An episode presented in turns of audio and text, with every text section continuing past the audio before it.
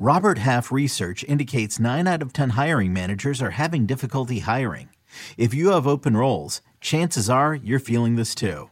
That's why you need Robert Half. Our specialized recruiting professionals engage with our proprietary AI to connect businesses of all sizes with highly skilled talent in finance and accounting, technology, marketing and creative, legal, and administrative and customer support. At Robert Half, we know talent. Visit RobertHalf.com today.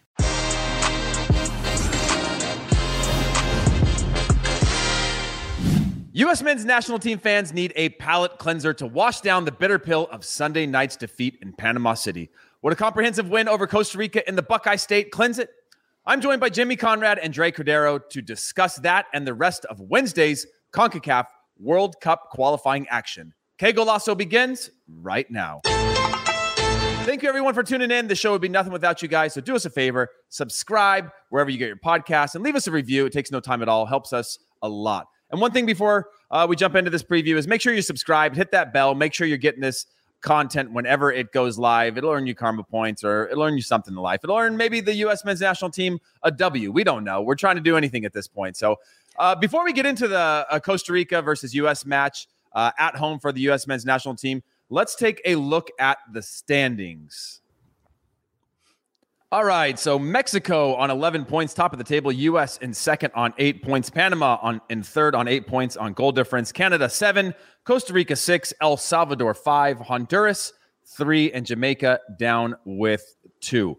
Now, the reason I wanted to start off the top of the show with this, uh, Jimmy and Dre, is because there is a lot of Berhalter out, and and I understand that, and and I and I get that there is some anger in the way in which the team is playing but the team is also 14 0 and 2 going into this game. No losses in the last 16 uh, competitive matches. There's also a crazy record of like against CONCACAF opponents, things like that. So uh, we'll, we'll start with that. First of all, I wanted to ask Jimmy and Dre. Jimmy, how you doing, man? I'm doing great. Always excited to talk about the U.S. men's national team and the highs and lows and the roller coaster that we're on, and especially to do it here with Dre makes me doubly excited. So, yeah, let's get into it. Dre, Dre, I got to ask you. We were talking about this before the show started. Is you know what's it like calling these types of away fixtures, knowing that you're going into what could be a very difficult uh, challenge, not just for the players but for a broadcaster, right? Like it, it is a it is a different type of game that you have to call. What's it like preparing for that? What's it like being in the thick of all that?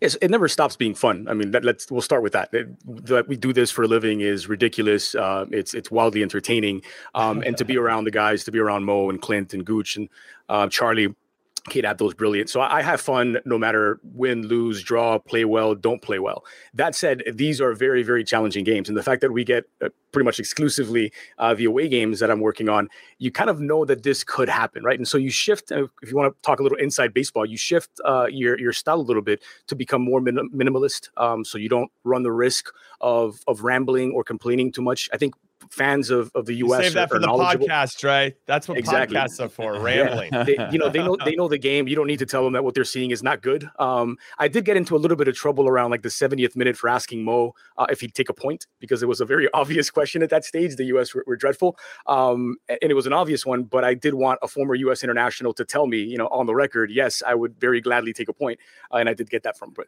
again, I, it doesn't I, stop being fun.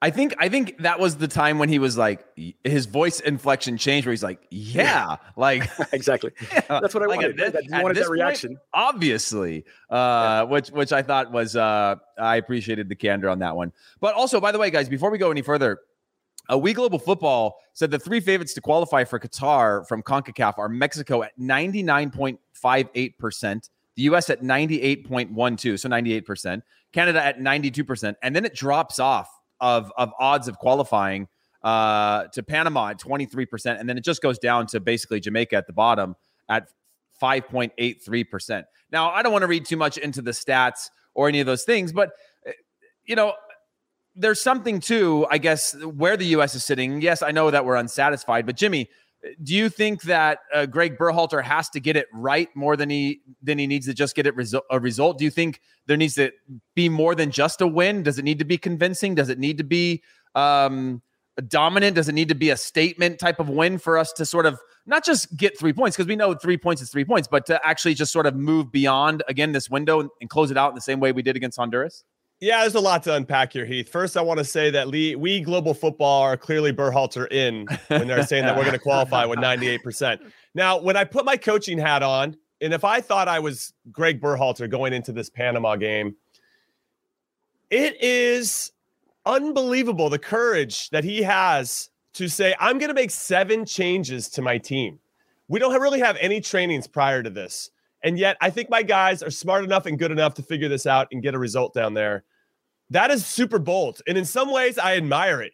But then there's another part of me that goes, Is there anybody in your coaching staff that is saying, Hey, wait a second, this is insane? We are making way too many changes ahead of this game. We're going to lose any flow and rhythm and rapport that we established in the Jamaica game. And maybe this isn't a good idea.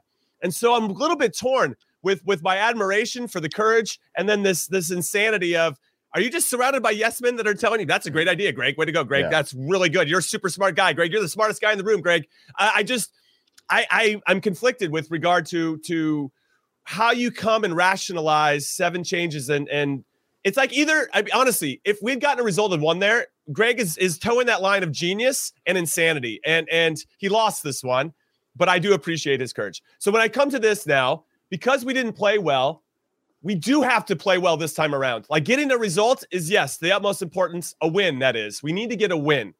And and it's not necessarily the icing on the cake to, to do it in style. We have to provide that. We have to perform now at a level because the sophistication of our fans expected in some ways and the talent that we have at our disposal, those expectations are higher as well. Now it's up to Gregg to put the right guys on the field and make that happen. I'm not Berhalter out. I I, I agree with We Global Football that – that uh, we're still in a good position and people just need to tap the brakes and keep their emotion and frustration in check because if we do get this result and we do win, we still got more points in this window than we did in the prior one. Yeah, hey Dre. So you know, G- Gregg walked through his reasoning for for the changes that he made. Right? He he talked about uh, you know what he thought was the right thing. One of the things that he mentioned was that he had planned substitutions, and that was the thing that that part of me was like, oh, I get it, right? Like, you know that things might go wrong. You know, fatigue's going to happen. You sort of always plan substitutions in, in some sort of way, thinking, you know, kind of scenario planning. But he kind of had five ideas in mind. He had five players that he had planned to sub in, or at least three that he was planning to work in. That it seemed like, you know, and we talked about this in our preview before. It seemed like, uh, you know, uh, uh, about prepping for your super subs, guys that can bring the spark. Ricardo Pepi off the bench, Brenden Aaronson off the bench. But then you go, well, what if you never actually settled into the game? What does that mean, right? And do you feel like that was a bit of over planning uh, in, in in in the context of that that they sort of missed the opportunity to make sure what they're putting on the field from the start was dialed in, as opposed to knowing that if it does if it doesn't work, we we've got this sort of uh, backup ammunition. It's interesting because the five subs certainly you know change things for for managers, and, and you can plan ahead, not just what's going to happen in this game, but you can plan all three games in terms of distributing those minutes. But that would explain why you get a change like second half starts and Musah's come off after he'd grown into the match, and Acosta and Lletget are still out there when they were very clearly two of the worst performers among the 22 starters, not just for the United States. Um, in Musah, you had a player who was willing to get forward, even if there weren't a lot of options there for him to pick out. In Lletget and Acosta, you had players that were constantly sending the ball back to the back line, making things easier on Panama to just sort of keep the United States in front of them. Um, so I wonder how much those planned substitutions hurt you in the end. I think there's two players for me that are indispensable for the United States. If you want to win, if you have to win, based on on this squad, right? So we're leaving out the Pulisics and, and the Reynas and the guys that are not on this particular roster. Um, Tyler Adams and Ricardo Pepi. They're, they're just different and they don't have a real replacement that can give you the level that they're going to give you when they're on the pitch. Now, granted, one of them is an 18 year old kid. Maybe you can ride with him 90, 90, 90 in a window like this and he'll bounce back the way we used to when going out for a drink at 17, 18 years old. Um, and with Adams, you could understand a little bit more. And Berhalter explained how he hadn't been playing regularly for his club. You don't want to risk injuring him. He wasn't around for the Nations League uh, back in June. And we see just what a difference uh, in the second half against Honduras, in the second half against Jamaica, what a difference Tyler Adams is when he's on the pitch. Uh, in the second half against Panama, even if it didn't exactly work out, I thought Zimmerman and, and Adams in, in his limited minutes were the only players who were completely saved from, from criticism um, after the game in Panama. And so I think we're still figuring it out that the three game windows are a new thing. And so, do you do what Panama did in September and you roll with the same 11 through three straight, games? I mean, they only made two changes from game one to two in this October window. Or do you rotate as heavily as uh, as, as, Gregg Berhalter has, going with seven changes from game one to two? Or do you do what some uh, CONMEBOL teams do when they go to uh, Bolivia to play at Hernando Siles uh, Stadium, you know, 12,000 feet above sea level, and you just separate the team altogether and you have 11 players stay in Columbus preparing for the Costa Rica game and, you know, 11 players plus your subs travel to Panama for that match? I don't know what the right answer is yet. And we are playing the result. If it's only been five games, we can say, yeah, well, that didn't work. So that must be wrong. Not necessarily. That's why I prefer to sort of focus on the executions and the lack of execution in this in this particular case. Um, and that's where, you know, Berhalter, who is the selector more than anything else, national team coaches are selectors. They just they pick your minutes, uh, more most important of all. Uh, leaving Acosta, leaving Lletget, those things are more criticizable to me than what his rotations have been like.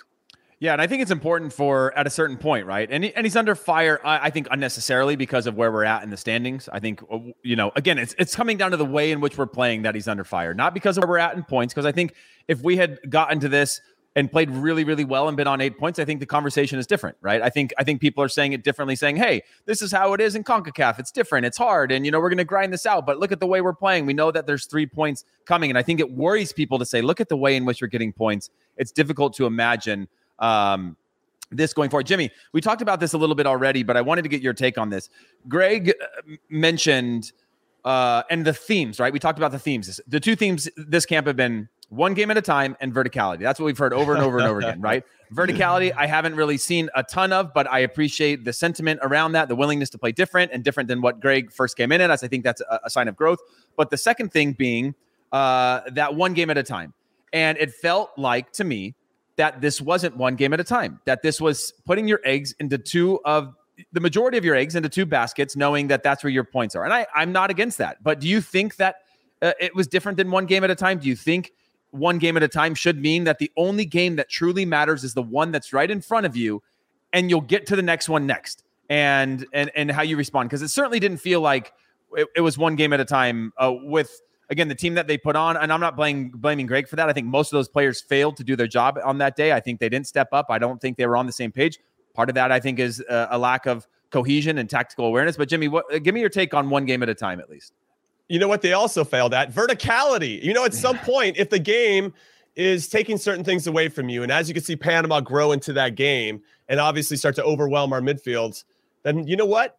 Bypass the midfield a few times, drop it into the corner. Let us battle with the guys we put out there to battle. You got Zardes, you got Arriola.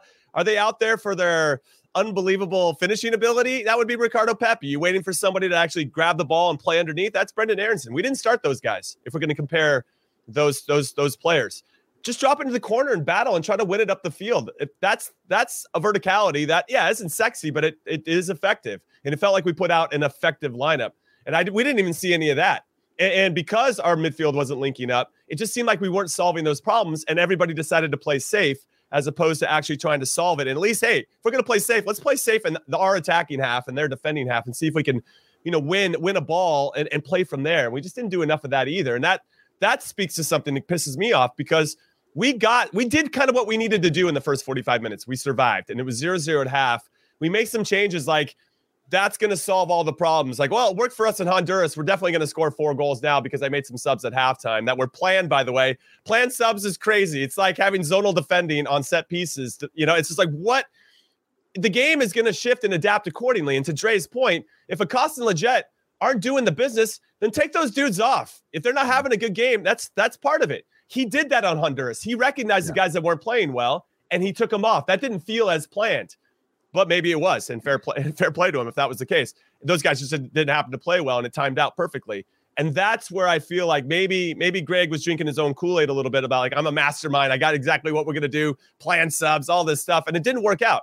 And and and it just pisses me off because we could have solved some problems there. Like, hey boys, we're getting overwhelmed in midfield. It's okay to drop the ball in the corner and let's let's let them try to play out of pressure. Let us try to get a mistake on their end, and that will build us, give us confidence to build and actually I don't know, Dre, you were there. You watched every single minute of it and called every single play. Can you tell me how many times we connected five passes and set a rhythm yeah. and flow in their half of the field? I, I bet you it's less than five. Is it still verticality if it's going down, right? Verticality is up and down. There's a lot of back passes that I think could qualify as verticality. Um, there was no no connectivity, but to be fair, there wasn't much of that against Jamaica either, right? So the the combination uh, between the midfield three, of which I was super excited for, uh, to right. see Adams, Musah, and McKennie um, against um, against Jamaica.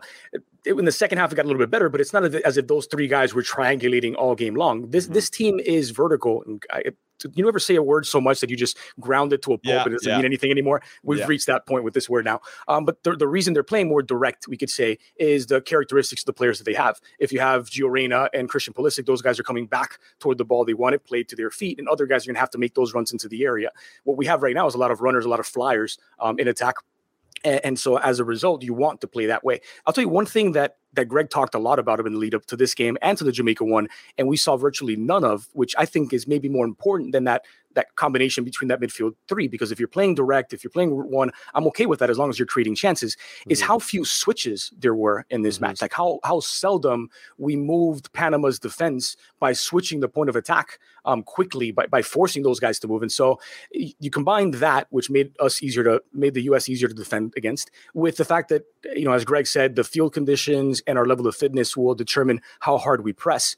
Well, we were basically waiting for them at the midfield line, trying to make that half of the pitch shorter for them. But then once they got there, they still managed to pass their way through fairly easily, especially in the wide areas, especially through Eric Davis's side. So it's the execution for me that didn't work. Mm-hmm, you can mm-hmm. you can say, okay, we're going to play vertical, we're going to play direct. Great, take some chances, take some risks.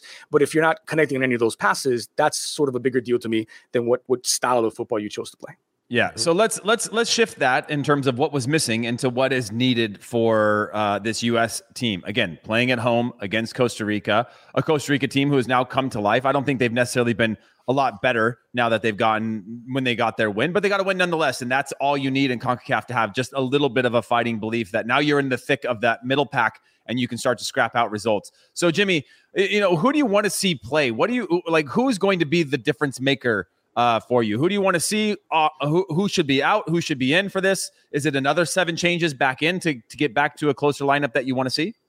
I mean, that crushes me too, because now we have to go back to another seven changes to then now establish a flow very quickly. And, and, the Jamaica game feels like I don't know, like three years ago because we've been suffering through this this Panama game. So ultimately, I would start with using that base of what worked against Jamaica. I would have Antonee Robinson back in 100%.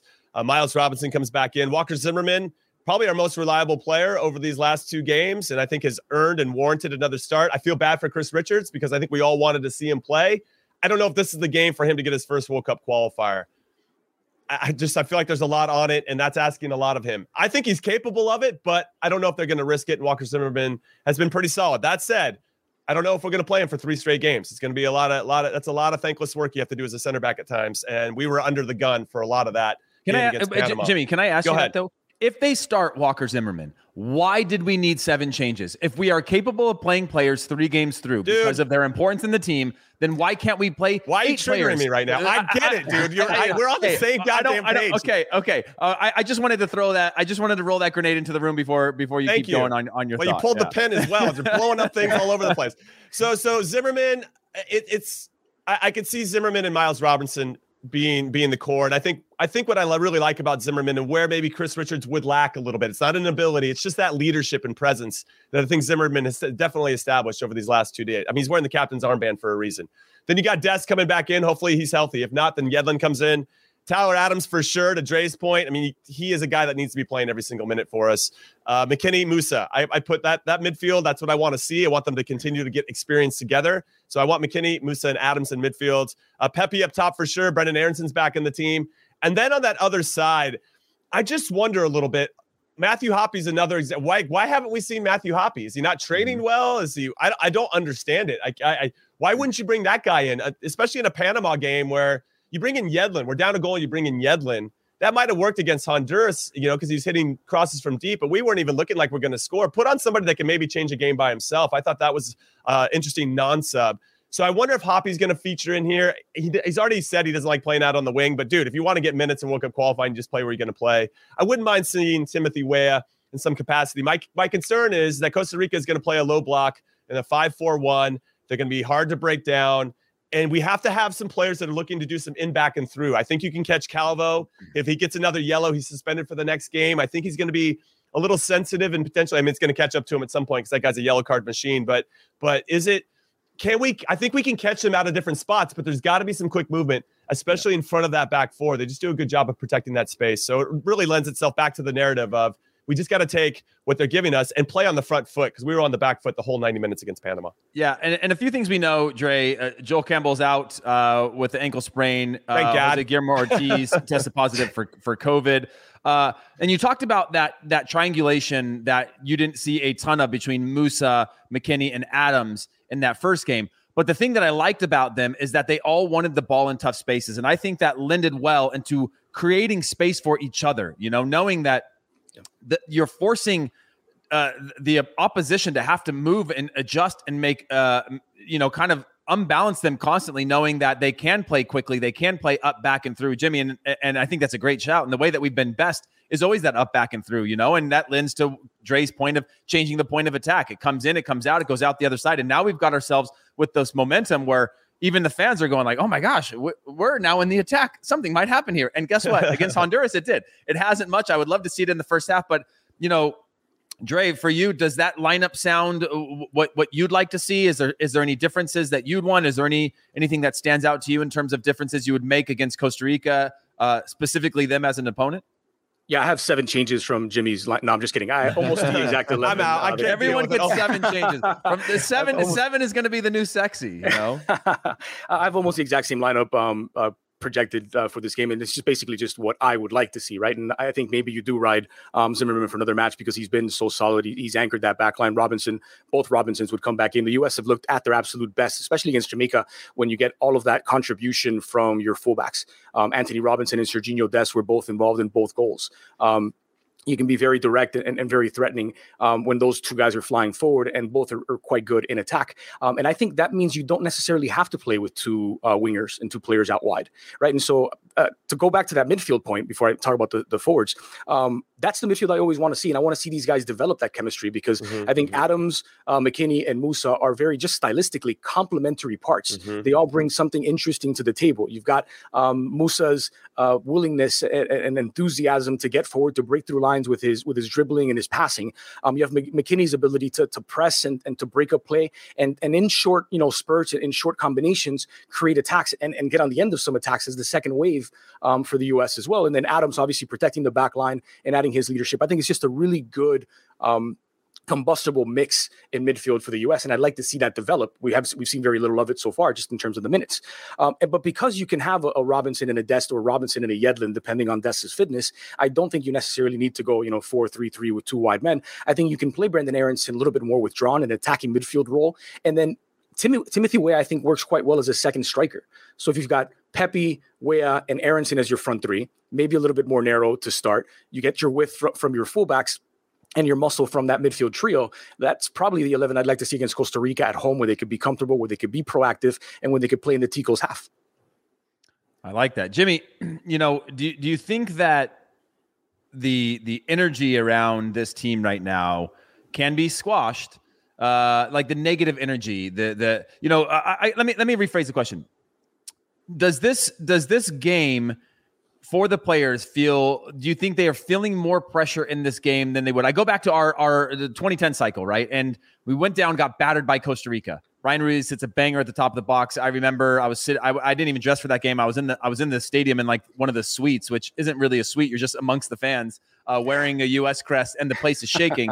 Go back, and I think we played Honduras next uh, where Conor Casey, I think, had a goal or two, and we ended up like I think we went down in that game, but bounced back into that where everything was super high pressure. And everybody could feel it. Do you think the players are feeling it this early on uh, to know that this is a must win, or do you think it's overwhelming? Because we're also in an era where, guess what? These guys are sitting at home, they're on the internet, they're they know exactly what's being said about them, about their coach, about the team, and it, it you know it, we have awoken the sleeping giant of the U.S. soccer fan. Do you think that that pressure changes things?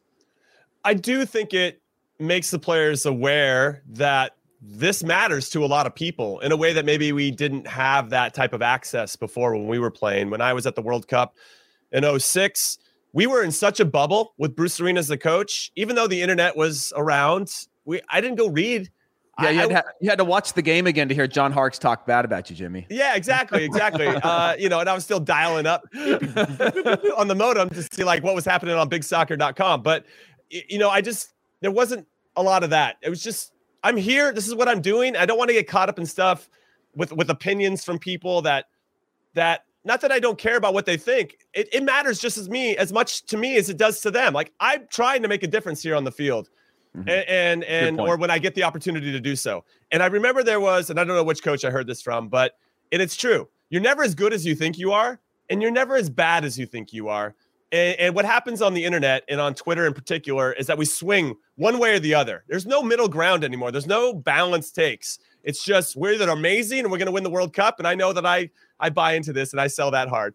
Or or or we're the worst team of all time and Berhalter needs to be out. And and it's it's there's there's a fine line between that, but that's what gets clicks and and that's what gets likes and retweets and all that crap. So I get it.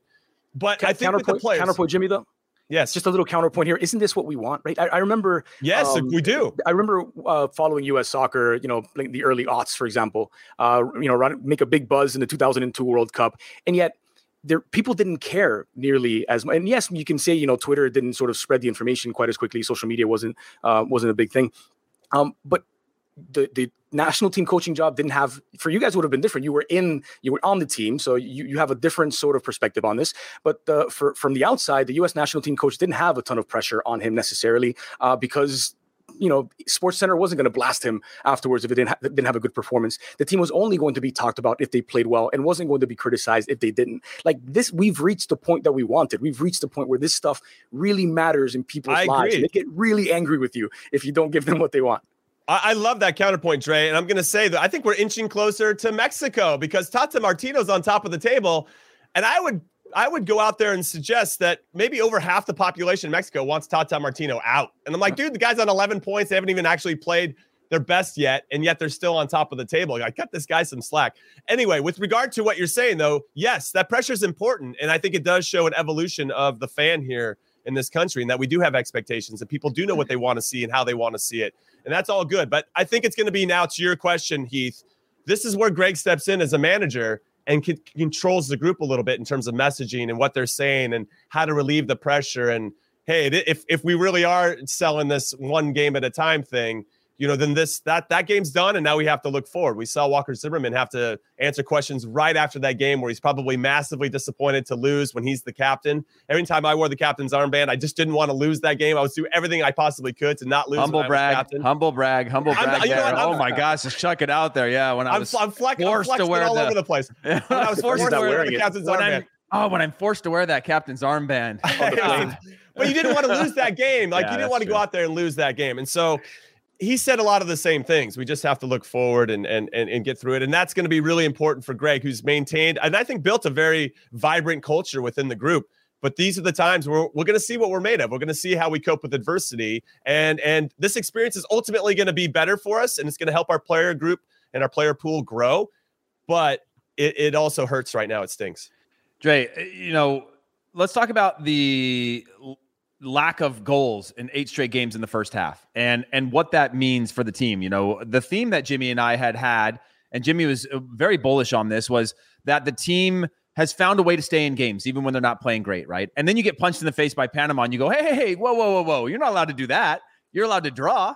You know you're allowed to play poorly and learn. You're allowed to do all these things and now you lose you and the whole world goes whoa these guys are not good. We need to fix all this. And so I guess give me your 60 second take on the importance of scoring in the first half or or if that's not something to worry about if they can do it in the second half. Is that is I guess is that a problematic stat to you? And if so how do we fix it I think you'd file that one in the um, you know, 2-0 is the most dangerous score line. You know, you, got you've got to score first. That put that in like that that shelf and, and just put it away. And I'm guilty of it during commentary, especially if the game's a little bit dull. I'll bring some stuff like that up. But you're still Eight the second games, not, Dre. Eight games, yeah, man. Eight. But you got the second most goals in the in the octagon, oh, right? I like that. Counter stats. But yeah, okay. one one goal less than Mexico, and, and right. you know we think of Mexico as being the best attacking team, uh, maybe in the region, right? And so it, it, I don't care if you're scoring all of your goals in the from the 93rd through the 97th minute, as long as you're outscoring the opposition, um, as long as there's a coherent plan and a coherent strategy about uh, you know how you're how you're facing the game. Again, it's always it's always down to execution for me,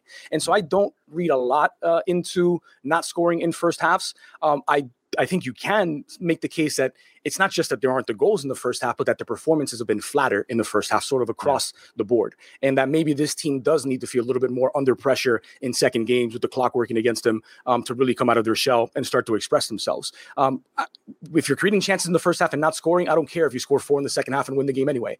Uh, so I don't think the stat matters, but I do think that that the approach to, to come out of the locker room looking like a team that, that's hungry, looking like a team that wants to make the other team uncomfortable is important. And we definitely away from home haven't seen much of that. Even at home at times, it's taken until after the halftime break and some adjustments to get that out of them. Jimmy, let's talk about uh, Los Ticos. You know, uh, a familiar foe in CONCACAF, one that we've talked uh, quite uh, a bit about in terms of the generational shift that they're going through right now, the aging of their players, you mm-hmm. know, uh, the, the, the the the need for new players to step up. But now they found find themselves uh, with with a newfound belief. Uh, what can we expect from them? Who do you expect to be dangerous in this one, and and where can they cause the U.S. some problems?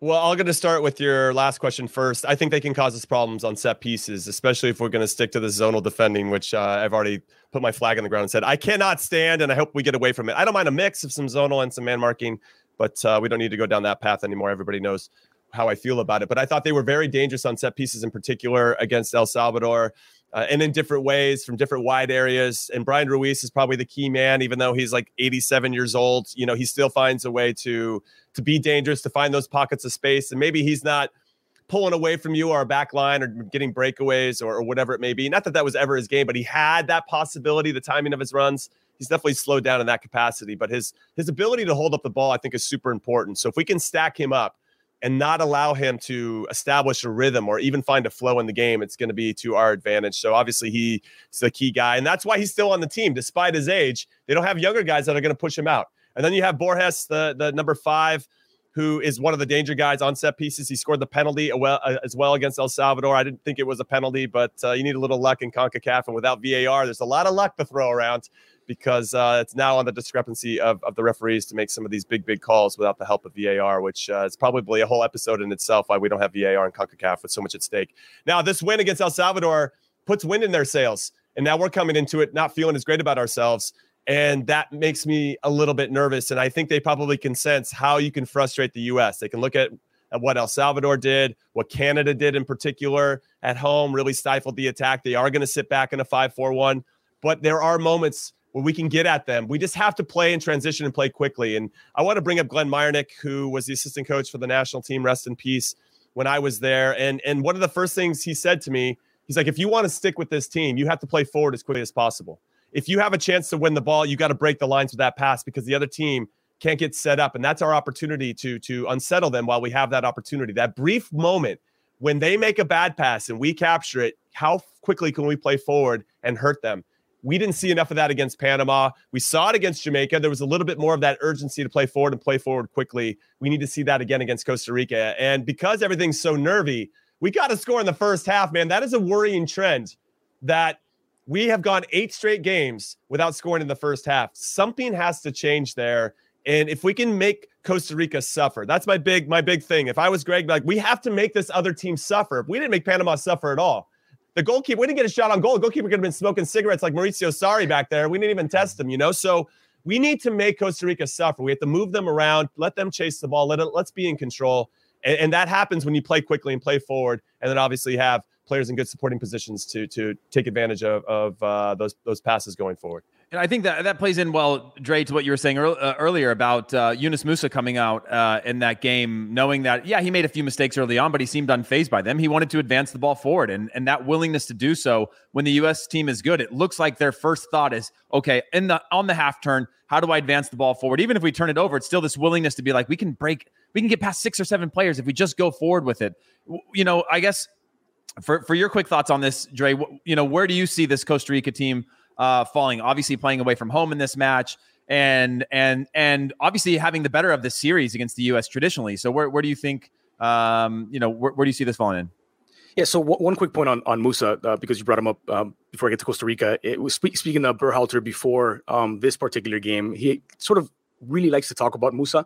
Um, says that he's kind of a pleaser off the pitch, uh, guy who wants to make everybody happy, wants to make everybody smile, but plays with a ton of confidence and, and a short memory. Um, I think that's why you could see in a game against Panama where things aren't working for him early, he still sort of continues to do what he does, which is break through lines, um, and, and was being more successful toward the end of that. I just thought that was such an interesting contrast between the way that he is off the pitch um, and the confidence and sort of self belief that he plays with um, on it. Uh, as far as Costa Rica, Jimmy said a good word is to make them suffer. I think Costa Rica are actually quite good at suffering, right? Like uh. Diego Simeone always says of his Atletico teams, like we know how to suffer. Like we're not going to play the pretty football that Barcelona or Real Madrid do, but we can suffer with the best of them. And the Ticos are that, right? They're gonna they're gonna hang from the crossbar, and they're gonna be happy having ten guys hanging from the crossbar to frustrate the U.S. Right? And so this is gonna be a battle of the U.S. trying to make Costa Rica suffer versus Costa Rica trying to frustrate the United States. Now that makes them a little bit easier to defend against because they don't have a ton of quickness up top. Um, I think some of the fangs are taken out with the absence of Joel Campbell, who has a couple of goals and an assist and it's so often a danger man and can take guys on one on one, but there's still some talent there. It's just not particularly quick talent. And so if it's Costa Rica that are sitting deep, you know, with a five man back line and looking to break out in transition against a, a, youthful and energetic United States, that gives us sort of some opportunities in transition to make up for mistakes if we make them. And so I'm not, you know, too worried about giving up a ton of goals against Costa Rica. But I do have some serious questions about not just can we score in the first half, but are we going to score at all? Because I'm not saying that we're not. I'm just saying it's a question going into this game because the last three away games for the Ticos, nil nil in a friendly against El Salvador, nil nil in a World Cup qualifier against Honduras, and nil nil in a World Cup qualifier against Panama. Those two flip them around in, chronological order. So they're not going to put up a ton of goals, but they're also not going to concede a bunch. And without the Pulisic, without the Reynas, looking at a team that yes, there were some changes in the lineup, but only mustered up five shots and none on target uh, against Panama away from home. We're going to have to find ways to take risks and, and to to shoot, whether it's from distance, whether it's close, but make sure that they're feeling like they're under threat, uh, which Panama and Luis Mejia, to Jimmy's point, never did. Well said. Listen, everyone, we're going to take a quick break. Uh, when we come back, we're going to talk about the remaining matches. Uh, if you're listening to this on audio, we're going to take a quick break. If you're watching this on YouTube, stay right with us. What if I told you imaginary friends are real? This is just so exciting. This Friday, get ready for the movie event with the greatest cast you've ever imagined. Showtime. Ryan Reynolds, John Krasinski, Cailey Fleming, Fiona Shaw, Phoebe Waller-Bridge, Louis Gossett Jr., Matt Damon, Emily Blunt, George Clooney, Maya Rudolph, Bradley Cooper, Sebastian Maniscalco, Jon Stewart, Sam Rockwell, Awkwafina, Keegan Michael Key, and Steve Carell. I need to throw up or I need a snack. It's one of the two. Gross. If rated PG, parental guidance suggested. Written and directed by John Krasinski. Hey everyone, welcome back to Qué Golazo, and it is time to talk about the remaining matches. Let's take a look at the standings one more time. Uh, with our man Des going to throw those standings up on the board. We've got Canada taking on Panama, 7:30 p.m. Eastern time. That will be on Paramount Plus. Honduras versus Jamaica, 8:05 p.m. Eastern on Paramount Plus. And El Salvador playing at home against Mexico, 10:05 p.m. Eastern on the CBS Sports Network as well as Paramount Plus. By the way, that's one of the things I like about Paramount Plus is it's one of the few places you can actually get all the games, uh, and sometimes they try to break them up on on other places, other networks where you got to have a whole bunch of other things. Paramount Plus generally delivers all the games that are available across their wider network. And again, Mexico sitting on 11 points, US on 8, Panama 8, Canada 7, Costa Rica 6, El Salvador 5, Honduras 3, Jamaica 2. Oddly guys, when I look at this uh, Honduras side, I was a little bit disappointed that they've fallen down this trap in the way that they they they started. They're down there, and I think that they're a, a kind of a, a, sleeper that can that can make their way back into this tournament. But let's start with uh, the El Salvador versus Mexico game. I think that's an important one, just in terms of uh, El Salvador's chances. Mexico, obviously, the uh, what I think is uh, the clear favorite on this one. Uh, this one kicks off at again at 10:05 p.m. Eastern time. Wednesday uh, on the CBS Sports Network and Paramount Plus. Uh, Dre, you know what has been your your takeaways from this El Salvador side playing at home in this one uh, against Mexico? Do you think they have an opportunity for? Are, are, there points available in this one? I mean, Mexico haven't been superb, but here they are sitting at the top, and they're only three points above the U.S. But uh, you know, uh, playing away from home now against El Salvador. Yeah, there's a real excitement about El Salvador um, in El Salvador right now, right? They, have been transformed with Hugo Perez. They've been, for me, maybe the most entertaining side to watch. Not nowhere near being the best of the eight teams, and it'll be a real struggle for them um, to qualify for this World Cup if they if they do eventually make it. Um, but they're just an entertaining and a fun team to watch. There's a fluidity about them. Um, there's a coherence about the way that they play, and unfortunately, I think all of those things play right into Mexico's hands because El Salvador, you know, yes, it's in El Salvador, but they will try to play against Mexico. They'll try to have the ball. They'll they'll try and be the protagonist um, against El Tri. And I think that's what Mexico wants because that'll give Mexico some chances to, to find space uh, behind them. They've got more talent. Uh, they, they can be more direct. Um, and so while I think it'll be one, maybe one of the prettier games of, of this uh, three game uh, window, it's probably one in which Mexico will be much more comfortable uh, playing against El Salvador, given what Hugo Perez has brought to that team. Do you think, uh, Jimmy, that that Mexico is going into a must win here? Is it a single point that they need? I mean, just looking through the lens of how we analyze the U.S. team and, and how you handle these and or manage these these windows, you're looking at, at an El Salvador team that seems a little bit vulnerable. Does Mexico see three points as a must in this? Does El Salvador see this as three points? I'm assuming they do. Well, El Salvador hasn't given up a goal yet in World Cup qualifying at home. They've only scored two though, so that gives me a little bit of cause of concern. These two teams faced off against each other in the Gold Cup group stage. And that was a game. I remember us talking about it afterwards where El Salvador was hanging in. It was a 1 0 win for Mexico off a deflected shot.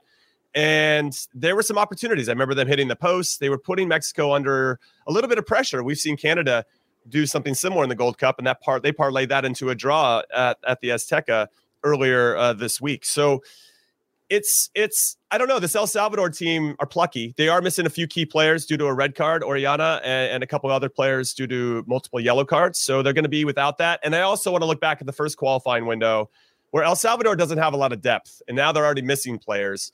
They played pretty well in their first two group stage games. They got a 0 0 draw against us, and then another 0 0 draw. And then on that one where they're rolling out the same guys for the most part, the third game in eight days, they got smoked by Canada 3 0 without Alfonso Davies in that Canadian team that's what gives me a little bit of worry for El Salvador is that I just think they're going to be a little bit tired. And when you play against a team like Mexico who keep the ball and and they, when you keep the ball, you remind the other team how tired they are because like God, I don't want to chase these guys anymore. Uh, Mexico's very very good at that, so I give them the slight edge here. Is it a must win? I think Mexico kind of sees it like any other team. Just going to draw away from home and win your home games, and you're going to qualify for the World Cup, no questions asked. I think they go for the win and then settle for the draw if that's what they get. But I think they're going to have more than enough, a little bit more of that quality, especially with Chucky Lozano and, and Tecatito, who's been sharp, and Raul Jimenez back in the team. I don't know if all three of those guys are going to start again, but I think very similar to our midfield, the U.S., they got to get those three guys as many reps together as possible. So it's, you know, we can see Tata Martino maybe roll that out for 45 to 60 minutes. But yeah, anyway, with regard to it, really quick, it is a must win for Mexico because they expect to win every single game. Yeah. Give me your quick predictions on this one. Jimmy first. I'll say I'll say 1-0 or 2-0 to Mexico. I don't think El Salvador scoring in this one. Dre? Yeah, we're agreeing on a lot. Um, we have the U.S. same U.S. lineup more or less. Uh, one 0 uh, Mexico for me in this one. One of the one of the interesting things, and I'll take it a little bit further.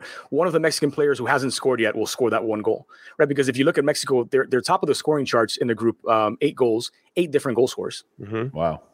Yeah, even even Funes, even even Funes Mori scores. So like, there's goals out there. He's like the Timo out. Werner of Mexico. yeah, there's goals out there for everyone. All right, so let's shift our our, our thinking uh, over to Canada versus Panama. Obviously, this one has the most implications, I think, for where the U.S. stands right now. And I hate I hate going into a game thinking about what everyone else is doing. I don't think the players think about it as much uh, as we do, just because of the way that you know the the live table and and the way that it reads, but. Canada playing at home versus Panama. Panama obviously buzzing after a convincing win over the U.S. Obviously, I don't think they played beautiful or pretty, but they made the U.S. suffer for long periods, and they were able to to pull out a result. Thomas Christiansen just uh, you know outsmarting, I think, this team and, and really finding a way to uh, to get them to dig deep. They now have to travel all the way to Canada. Canada. That's not an easy trip. Uh, it never is in CONCACAF, but Canada playing at home. Uh, Dre, we'll start with you. I mean, what are your thoughts on this Canada versus uh, Panama matchup? So for, on the Panama side, uh, fitting that like uh, Anibal Godoy is the the captain of that team because there's a Nashville SC quality to this Panamanian team, right? Like they're they're not like lighting you up in attack, but they're physical and organized and disciplined, and they're not going to make mistakes that, that will destroy you. And that was the difference to me between the U.S. and Panama in this game. It was Panama didn't make costly errors. Um, and I think that's something where, you know, Canada have had a lot of sort of moral victories in World Cup qualifying, but not a lot of actual victories in these five games, right? Just the one win um, that came against El Salvador. They, they get held by Jamaica, which I think we can agree that this Jamaica is probably the worst uh, of the eight teams in the qualifiers. Granted, it was Jamaica at home, uh, but a nil-nil draw. And so I think this could be another really frustrating outing for Canada, which, yeah, you know, there's, there's a good feeling and a good buzz about the Canadians based on what they did in, in the Gold Cup, based on the sort of level that uh, Herdman is taking them to. Um, but now they're coming up against an experienced Panamanian side that, much like the U.S., um, can be frustrated by by these veterans. Yeah, I would just jump in and say really quick that Panama's kind of had the opposite uh, run in this window to the U.S. because they played El Salvador on, on their match, first match day of this window, match day four, and didn't get any shots on goal. And I'm sure everybody was like, oh man, maybe this isn't the team that's going to get us to a World Cup. And then they have a great performance against the US, and everybody's like, oh my God, Panama's going to do it. They're awesome. So we've kind of flip flopped the narrative with, with them in particular, with the contrast. Canada, on the flip side, has done very well. They've got a draw away from home against us, Mexico, and Jamaica. And I think if you would have told them that prior to qualifying started, they're like, yes, we'll definitely take it. I think they're going to kick themselves for not getting a result in Jamaica because of how poor Jamaica is and because they're a little handcuffed because they don't have all their top players and there was no fans in the stands because of COVID. And um, I'm a little bummed because I love the Reggae Boys and I want to see them qualify for the World Cup. That said, Canada, or let me let me give you a fun fact.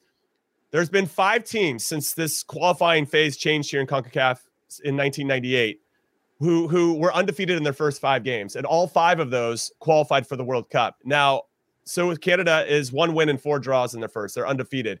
They're the sixth team to do that. I think they're positioning themselves very well. They have to win this game, though. I think they know they have to win this game.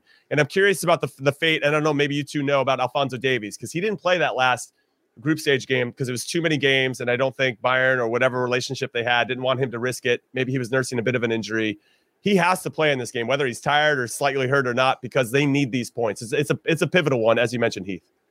Yeah, I think I think it's huge, and and you know, looking at what Canada wants to do, Jimmy, you you you had the math there: one win, four draws. That puts them at seven points. Obviously, uh, if, my math is correct, uh, and and we know uh, that it's around one and a half points will qualify you for a World Cup. Now, knowing that this is 14 games, and I think it, it was a historic low the last time around, where 13 points or 14 points got got a, uh, got you into the World Cup on 12 games. You know, there there are a lot of points out there. It is a long road, but we're starting to see now. We're going to be after six games. We're almost halfway there, and Canada have to start converting those into wins. Obviously, as a U.S fan, I would love to see a draw happen here where it just gets neutralized from from a personal standpoint. But for Canada, they certainly need to win these home games. And and I think it was the Honduras, I believe, that played Panama or played Canada in their first game away and, and really made it difficult for them. Um, and and for long stretches looked like they could take all three points. And Canada showed the, that vulnerability. But you still look at the way Canada is, and Canada seems to have this mentality of like,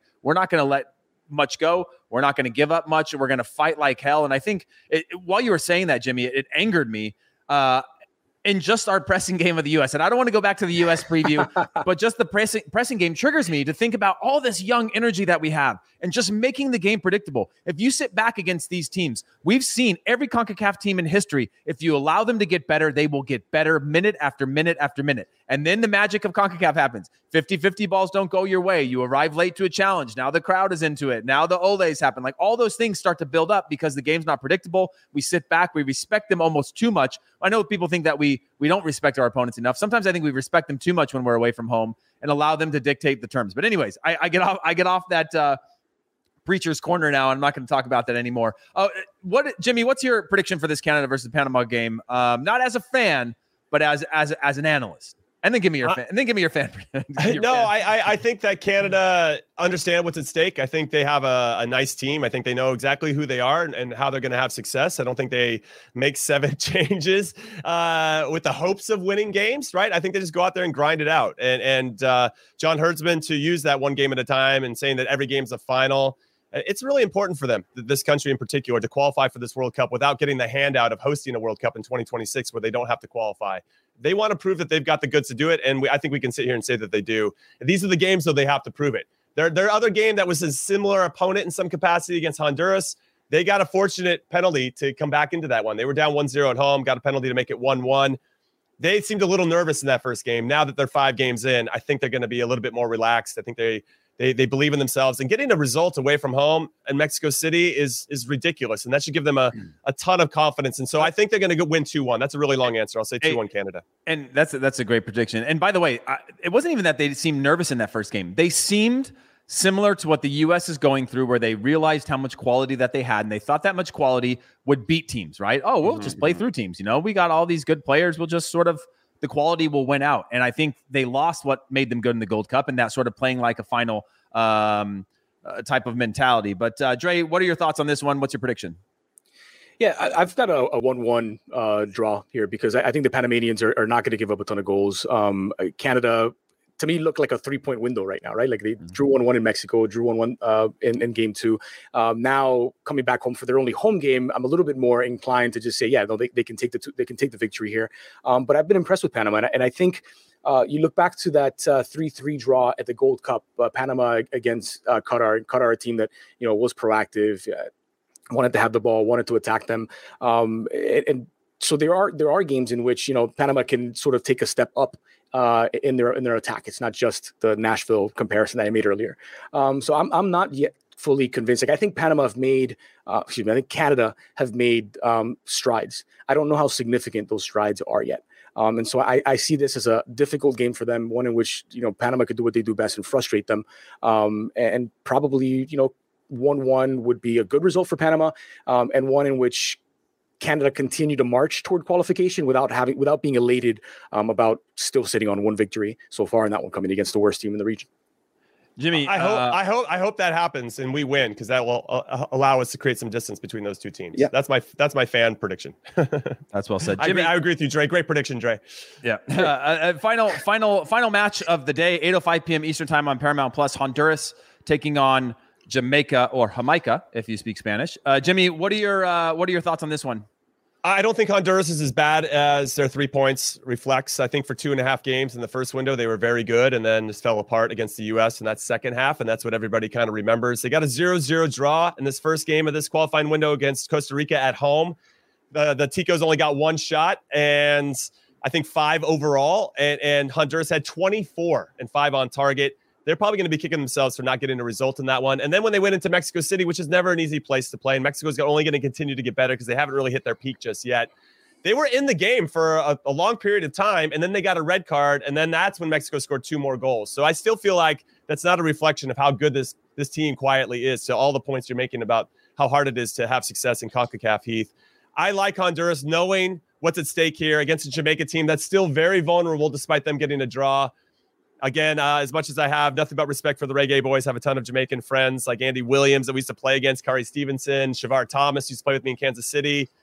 Yeah, I'm sorry, guys. I think that Honduras is going to have a little bit more, and I think it'll be 1 0 Honduras. Yeah, the, Dre, you know, before I get your thoughts, I just want to point out that these are the bottom two teams in CONCACAF right now. And if Honduras won any chance, and a Honduras side that I thought could be around you know, the Mhm, mhm. four, five, six seed and really battling until the final weeks. I mean, they're sitting on three points right now. You lose this one, draw this one, and you could start to see that gap where, where it becomes this insurmountable hill to climb. And not to say it's impossible because anything is possible in CONCACAF, but it certainly seems like of all the games this weekend, uh, or, or sorry, in, in this match day, uh, this one for Honduras is their biggest must win of all their matches so far. Would you agree? So, like Jimmy, I have to sort of couch my prediction here because my wife is Chinese Jamaican, and so I could have an entire whole wing of my family um, very upset. I've already called them the worst team in their region. Um, they are missing, obviously, they don't have the you know ideal roster that they would like to have. And there's a question if they lose this one as to whether they'll ever have that roster, right? Because do then players start to say, you know what, maybe it's not worth making the trips to uh, you know Central America and North America going forward uh, in the middle of their seasons. Um, I think this is where Honduras pick up their first victory. Uh, I think Honduras being at home uh, is a big deal against a Jamaican side that have been just sort of disorganized and at times look like strangers.